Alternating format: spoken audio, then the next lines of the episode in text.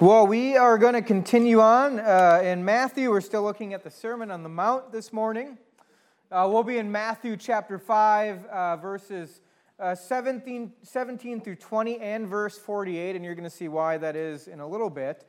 Um, and that's going to be on page 969 in your Pew Bible. Now, as I was thinking about what we were talking about this morning, I think generally, if you were to go and talk to the average person on the street, most people would, would want to please God. And I think most people kind of have, and at least in America, have some understanding of, of who God is based on uh, the Old Testament law, maybe uh, some scripture, New Testament, going to church. And I would say, at the very least, if you went and talked to the average person on the street, most people for sure know they don't want to make God angry. Right? Maybe you've had some of those conversations with folks. Now, I've had many conversations. I used to go to uh, Minneapolis and do evangelism. Uh, when we were at a, I went to intern at a church there, and I would have a lot of conversation with folks. And when I would do evangelism, I'd ask people this question. I would say, "Where are you going to go if you were to die tonight?" Essentially, where are you going to end up? The question I'm asking is is heaven or hell, right? The big question. And when I would ask people this question, most of the time I would get the answer of, I'm good enough, so I think I would get into heaven. And then people would say something along the lines of, of I'm good enough. You know, I, I helped my grandma. I helped an old lady cross the street one time. You know, I don't really speed. I'm, you know, I'm good. I'm good enough. And then they'd usually kind of then go down the road, and I'm not really that bad. You know, I'm not Adolf Hitler. I mean, I haven't done anything super terrible. I, I, so I think, I think based on that, God should let me in. What we're going to look at tonight, we're going to look at today, we're going to look at righteousness. We're going to look at the idea of, of what is good enough, who should get into heaven, what's, what's bad enough, what does the Bible actually say about that? And this morning, Jesus is going to be talking about the importance and the relevance of the Old Testament, according to Jesus, and how that relates or intersects with our faith. And we're going to look at a passage that I think can be difficult. It's challenging to understand because we have to do some, some work to really get at what's going on in this passage.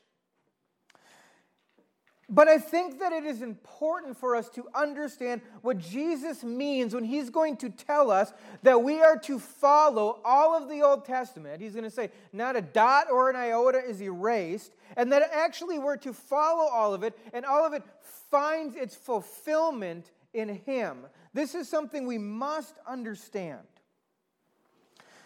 Sometimes, as Christians, it may feel easy to ignore the Old Testament. Especially some of those hard books, Leviticus, Deuteronomy, what's going on in there. And so we kind of pass some of that by and skip over. And Jesus this morning is going to say, no, we can't do that. All of it's important. So, my prayer this morning is that we are going to see the Old Testament in the light that it points to Christ or speaks about him and our need for him, a righteousness that comes from him that's not based on one we can muster up on our own. Ultimately, this points us to uh, what God desires for us as humans, how we should live as God's people, what good enough is, and what it means to spend an eternity with God.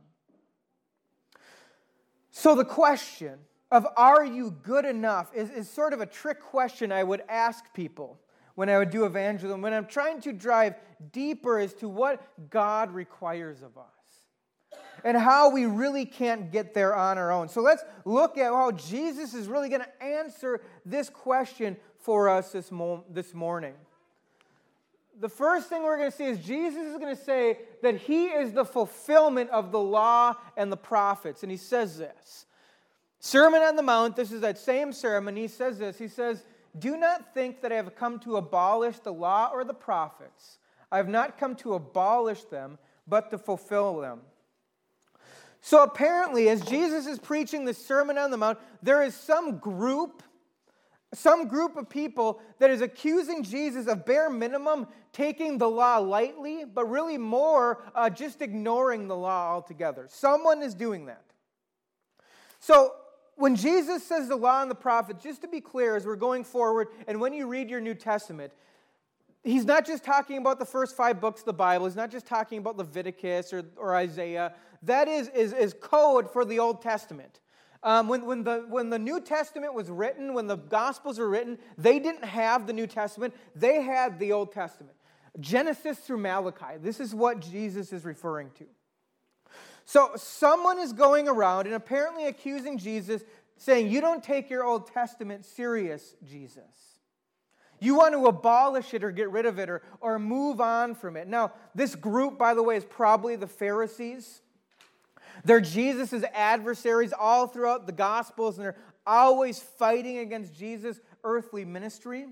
And I think this is especially true because he mentions them in verse 20. So, Sermon on the Mount, if, if you just picture this, he's sitting up on, on a hill. There's a crowd in front of him. The Pharisees are over at the side, and he's preaching this sermon. And the Pharisees are sitting there. Now, just a reminder of who they are. As I said, we got to do a little background on this. They are strict adherents of the Jewish law. They are very well received in their Jewish community. They're a reform movement that's trying to change Judaism and make it more strict, and they are generally well liked. And they're really strict, especially in matters of tithing, cleanliness, fasting, and Sabbath observance. So they're doubting Jesus. And I just imagine Jesus sitting on this, on this hill preaching, and he looks right at him in verse 17. He says, No, no, no, no, no, no, guys. I haven't come to abolish the law, but I've come to fulfill it. I haven't come to abolish it, but to fulfill it. This is an unbelievable statement from Jesus. He's saying, I am the one who fulfills the law and the prophets. All of them, all of it is pointing to me. I bring it all into completion. All of those books that you are so you love so much, it's all talking about me, the Christ, the Messiah. That Old Testament Pharisees you love so much, it's pointing to me, Jesus. And he's going to say, not only is it been pointing to me, he's also going to say that it's really, really, really important. Really important. He's saying, I completely agree with you, Pharisees. It's important. He says this. He's looking right at him, probably. He says, For truly I say to you, until heaven and earth pass away, not an iota, not a dot, will pass from the law until all is accomplished. Therefore, whoever relaxes one of the least of these commandments and teaches others to do the same will be called least in the kingdom of heaven. But whoever does them and teaches them will be called great in the kingdom of heaven.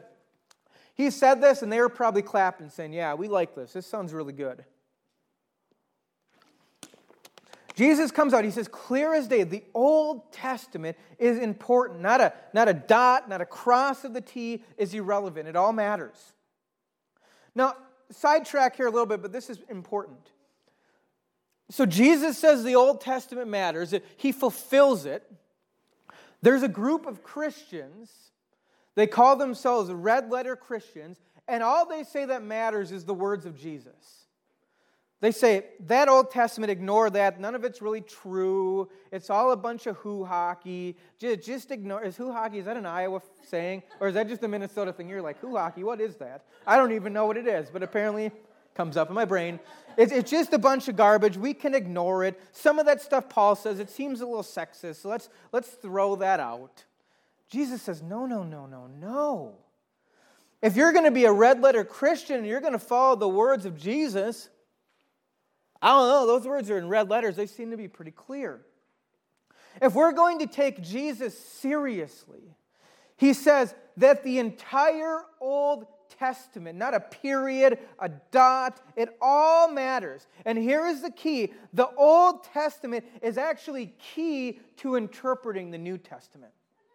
We can't fully understand the new without the old. Jesus says none of it passes away, not until heaven and earth. And this is an idiom from the, uh, from the first century that basically means this isn't going to change until hell freezes over. It's not changing. This is important. Then he says in verse 19, Therefore, because it's important, whoever relaxes one of the least of these commandments and teaches others to do the same will be called least in the kingdom of heaven. but whoever does them and teaches them will be called great in the kingdom of heaven. All of the Old Testament points us to Christ. He is important. We must read it. It is important, and we must read it through the lens of Jesus. We can't just throw it away because it's hard to understand, but read it through the revelation of Christ. This is the key. All of the Old Testament points to and finds it its fulfillment in Jesus Christ. All of it. And then Jesus is going to say that it all points to me, it finds its fulfillment in me, and he's going to look back at the Pharisees and he's going to say, Pharisees, you don't get the Old Testament and you actually need a different type of righteousness. And here's what Jesus is getting at He's looking back at the Pharisees and he says, For I tell you, unless your righteousness exceeds that, and this is a righteousness based on the law, by the way, of what they, how they would be hearing it, unless you have a righteousness based on the law that exceeds that of the scribes and the Pharisees, you will never enter into the kingdom of heaven.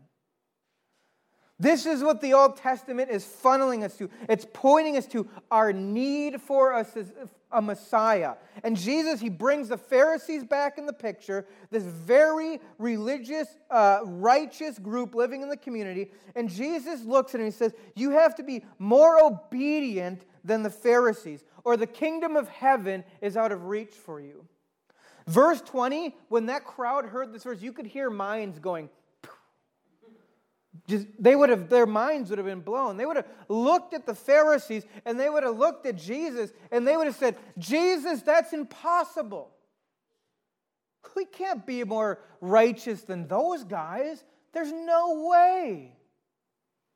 It'd be like me telling you, find the most righteous, holy pastor or missionary and look at their life and follow them around for a few weeks and say, that's not even close to how righteous you need to be. That's what Jesus is saying. But Jesus is making a point here. He's making a point that the Pharisees and those in the crowd, they don't understand what righteousness is. They don't understand their Old Testament properly. They don't understand what the Old Testament points to, and they don't understand that one of its main purpose is to funnel us to the Messiah.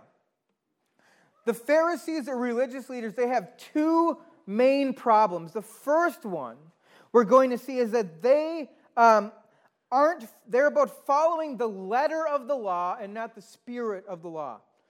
And Jesus is going to show them that their way of following the law is just all about following these rules and that they have dead hearts that doesn't allow them to follow the spirit of the law because they, they don't have clean hearts. Secondly, Jesus is going to tell them that they don't get what righteousness is. It doesn't come from external circumstances.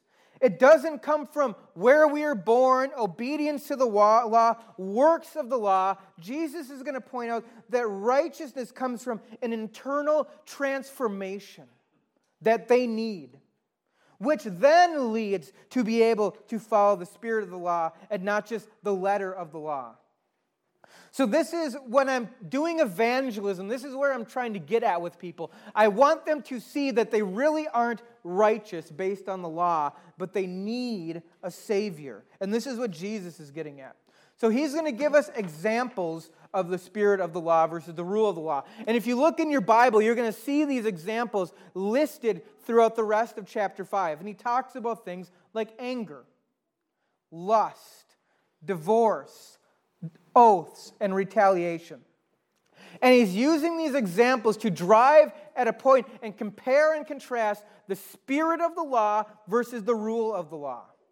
All of these examples, by the way, have to do with personal relationships, with how we get along and treat one another based on the character of God. And we're going to get there.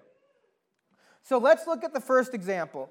He says, um, Jesus is going to talk about anger. And he says, you shouldn't be angry towards your neighbor. Exodus 20:13 says thou shalt not kill. Okay, anger, killing, how do those work together? Well, this is what Jesus says and I'll give you an example. In our first house that Lisa and I moved into, we had a neighbor in the fall who drove me nuts. Okay, he drove me nuts. And here's what he would do. Now, this is Minneapolis, houses are close together. He would take his leaf blower and he would blow all of his leaves into the street. And guess what would happen? Have you heard of wind? I live to the west of him. In Minnesota, kind of like here, the wind blows from west to east, and it would blow all of the leaves into our yard because he was uh, east of me, I was west, and it would blow them into our yard, and then I would have to clean up his leaves. Now, I, I'm a little bit type A in some ways, a little bit neurotic. You can ask my wife. And this would make me so angry and so frustrated because he was being so rude and so just lazy. I'm like, who, who does that? But he did. According to the law, I never murdered him. I didn't even plan on murdering him. Uh, that's good, right? I mean, I didn't even plan on murdering him. I, I followed the law. But Jesus says, no, no, no. That's not what the law intends. He says in verse 22 But I say to you, everyone who is angry with his brother is liable to judgment. That's the spirit behind the law, pointing to the Father. The Pharisees would say, I haven't murdered anyone. I, I'm following the law. But they're filled, if you read the New Testament, they're filled with anger and rage towards others constantly. According to Jesus' standard, they are sinning according to the spirit of the law. Jesus is saying, You aren't following the spirit behind the law, what is truly intended.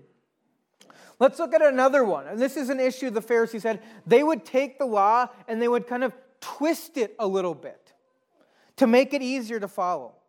So, this is their view on divorce. And this is picking up in, in verse 31 if you want to follow along.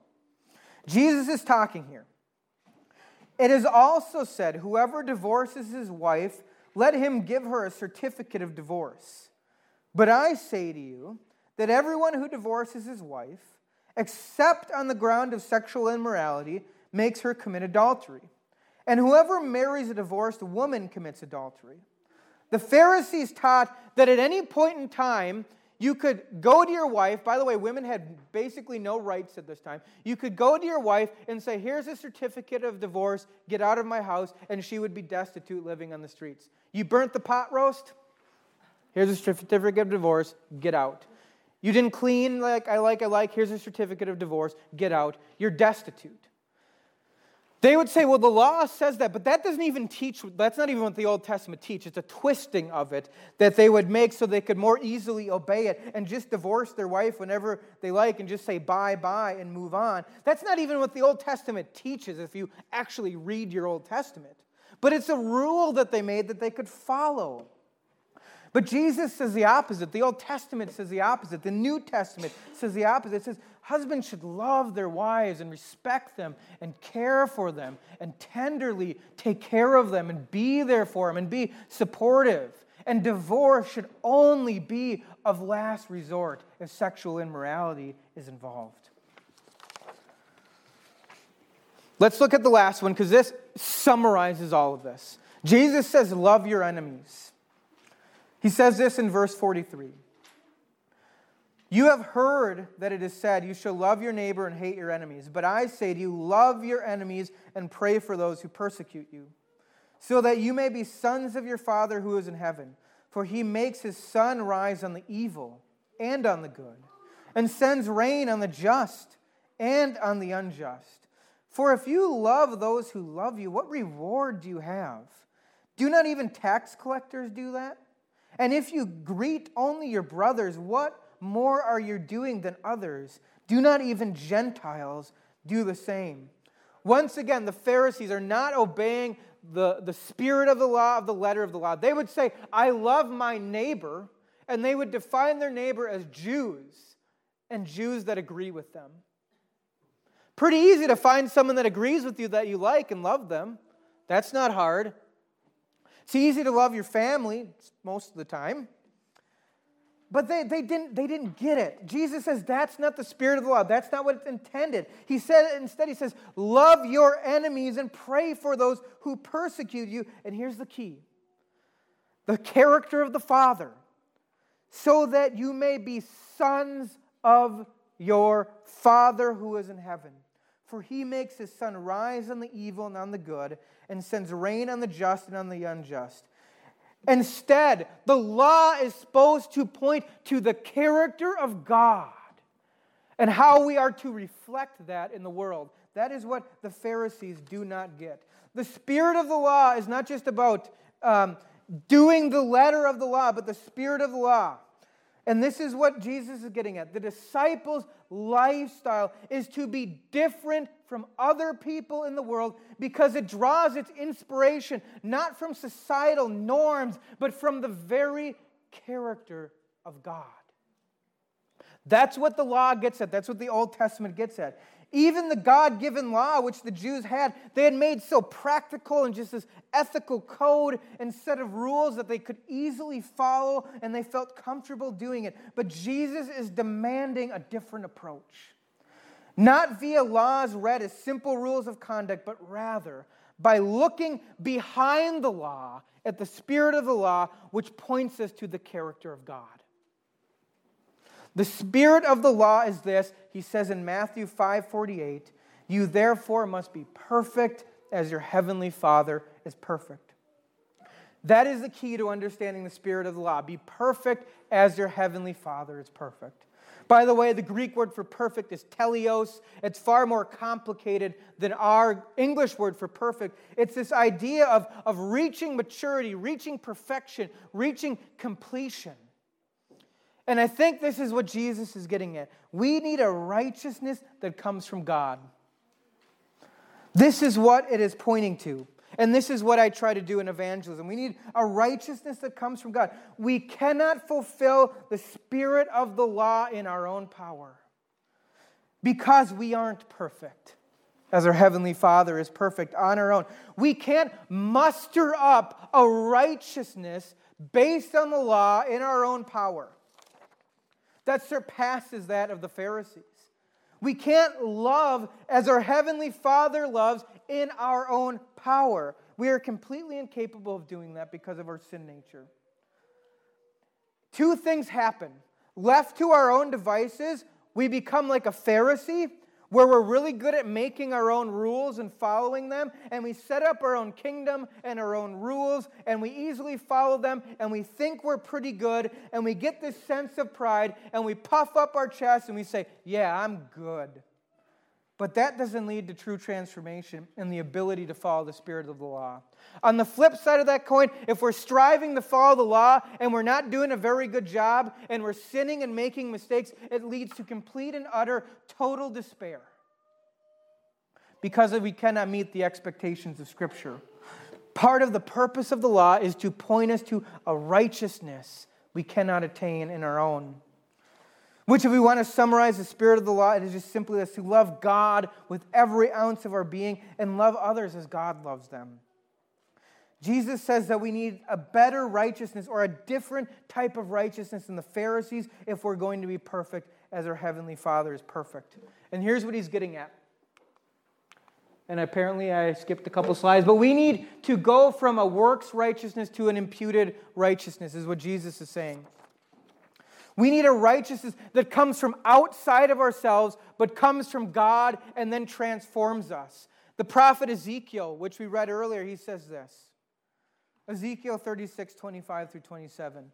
This is God speaking here, by the way. God is doing the acting. God says, I will sprinkle clean water on you, and you shall be clean from all your uncleanness, and from all your idols I will cleanse you.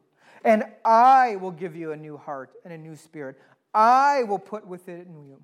And I will remove your heart of stone from your flesh and give you a heart of flesh. And I will put my spirit within you and cause you to walk in my statutes and carefully obey my rules.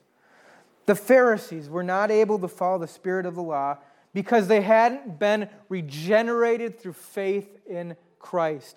The law isn't the problem. The Old Testament isn't the problem. Our broken, sinful, dead hearts that don't beat for the things of God are the problem. Our heart is the issue that needs transformation.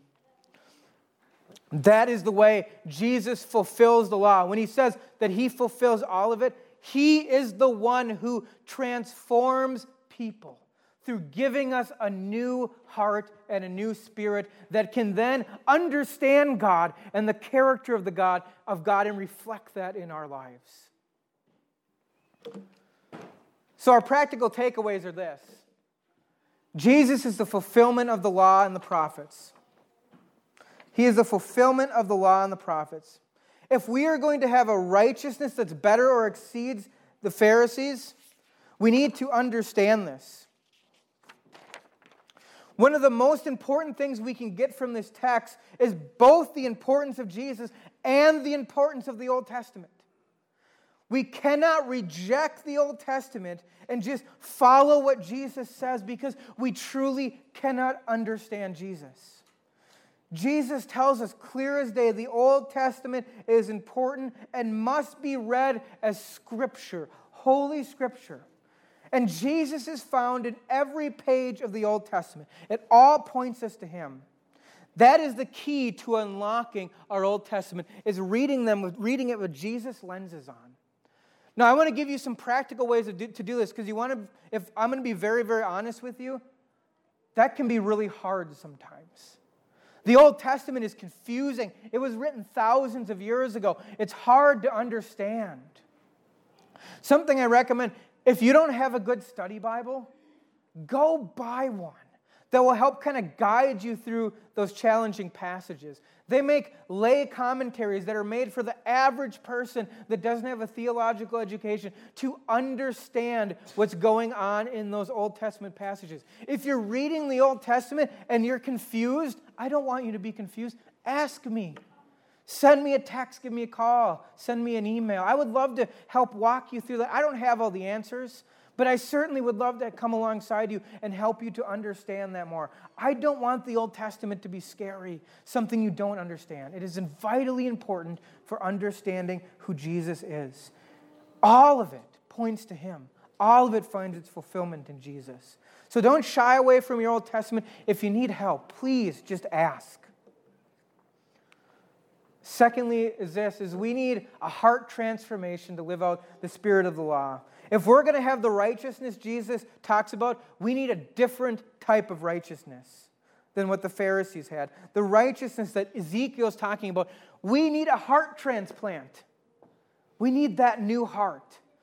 Now, some of you, you may have been going to church for five years, 50 years, 70 years, and you have never asked God for a new heart. You've never come to Jesus in faith and said, I don't have a heart. I don't have that new heart. My heart is dead. I need my heart of stone removed from me, and I need a heart of flesh put inside of me that beats for the things of God, that can live out the spirit of the law. You've never done that. You've never come to Jesus and put your faith in Christ. That's, that's what, what the Old Testament Ezekiel is talking about. It's putting your faith in the Messiah. He is the one that transforms our heart. He is the one that changes us so we can know and understand the things of God. We cannot do it on our own. So, this morning, if you have never repented of your sin, put your faith in Jesus Christ for that new and transformed heart. I encourage you to do that this morning. God will give you a heart transplant. He promises to do that. Your whole life is changed from that moment through faith in Christ. You are what theologically we called, it means you are regenerated. You are a new person in Jesus with that new heart. If you want to do that today, please talk to me afterwards. I would certainly love to talk with you more about that, pray with you, uh, talk to you about what that means for you in your life going forward, about being in Christ, having a new heart through faith in Jesus. So this morning, I think we have a couple things for good news. Righteousness isn't dependent on you, it's dependent on Jesus. And He is the one who gives you the righteousness you need. You don't do it on your own, it's through Christ. That should encourage you. That should take you out of that point of despair in your life if you've been striving and striving and striving to follow Christ and just feel like you haven't been able to. It's, it is through Jesus. Let us pray. Father God, help us to understand this righteousness that you're speaking of, one that doesn't come uh, through the law, but comes through faith in Christ. A righteousness that, that leads to true transformation. Transformation in our hearts, God, giving us that, that new heart that gives us the ability to follow you, to love you, and to love others as you call us to. Christianity is not about just striving and working harder. God, though we should strive for holiness in our lives and to walk in obedience to you, God, but that comes through transformation, through the Spirit. God, help us to grasp that and understand that this morning. God, I also pray that, that we take our Old Testament seriously. God, it is your word. It is holy scripture. It is perfect. It's exactly as you intended to be. And it points us to the character of God. God, that character is how we should live and look and act. God, it's how we should be run as a nation. We should be run by, as we, our nation should, should look and reflect the character of God. God, and that only happens as the people in this country live in faith, in faith in Christ. God, help us to do that every day, pointing others towards you. We thank you and we pray all this in the name of Jesus. Amen.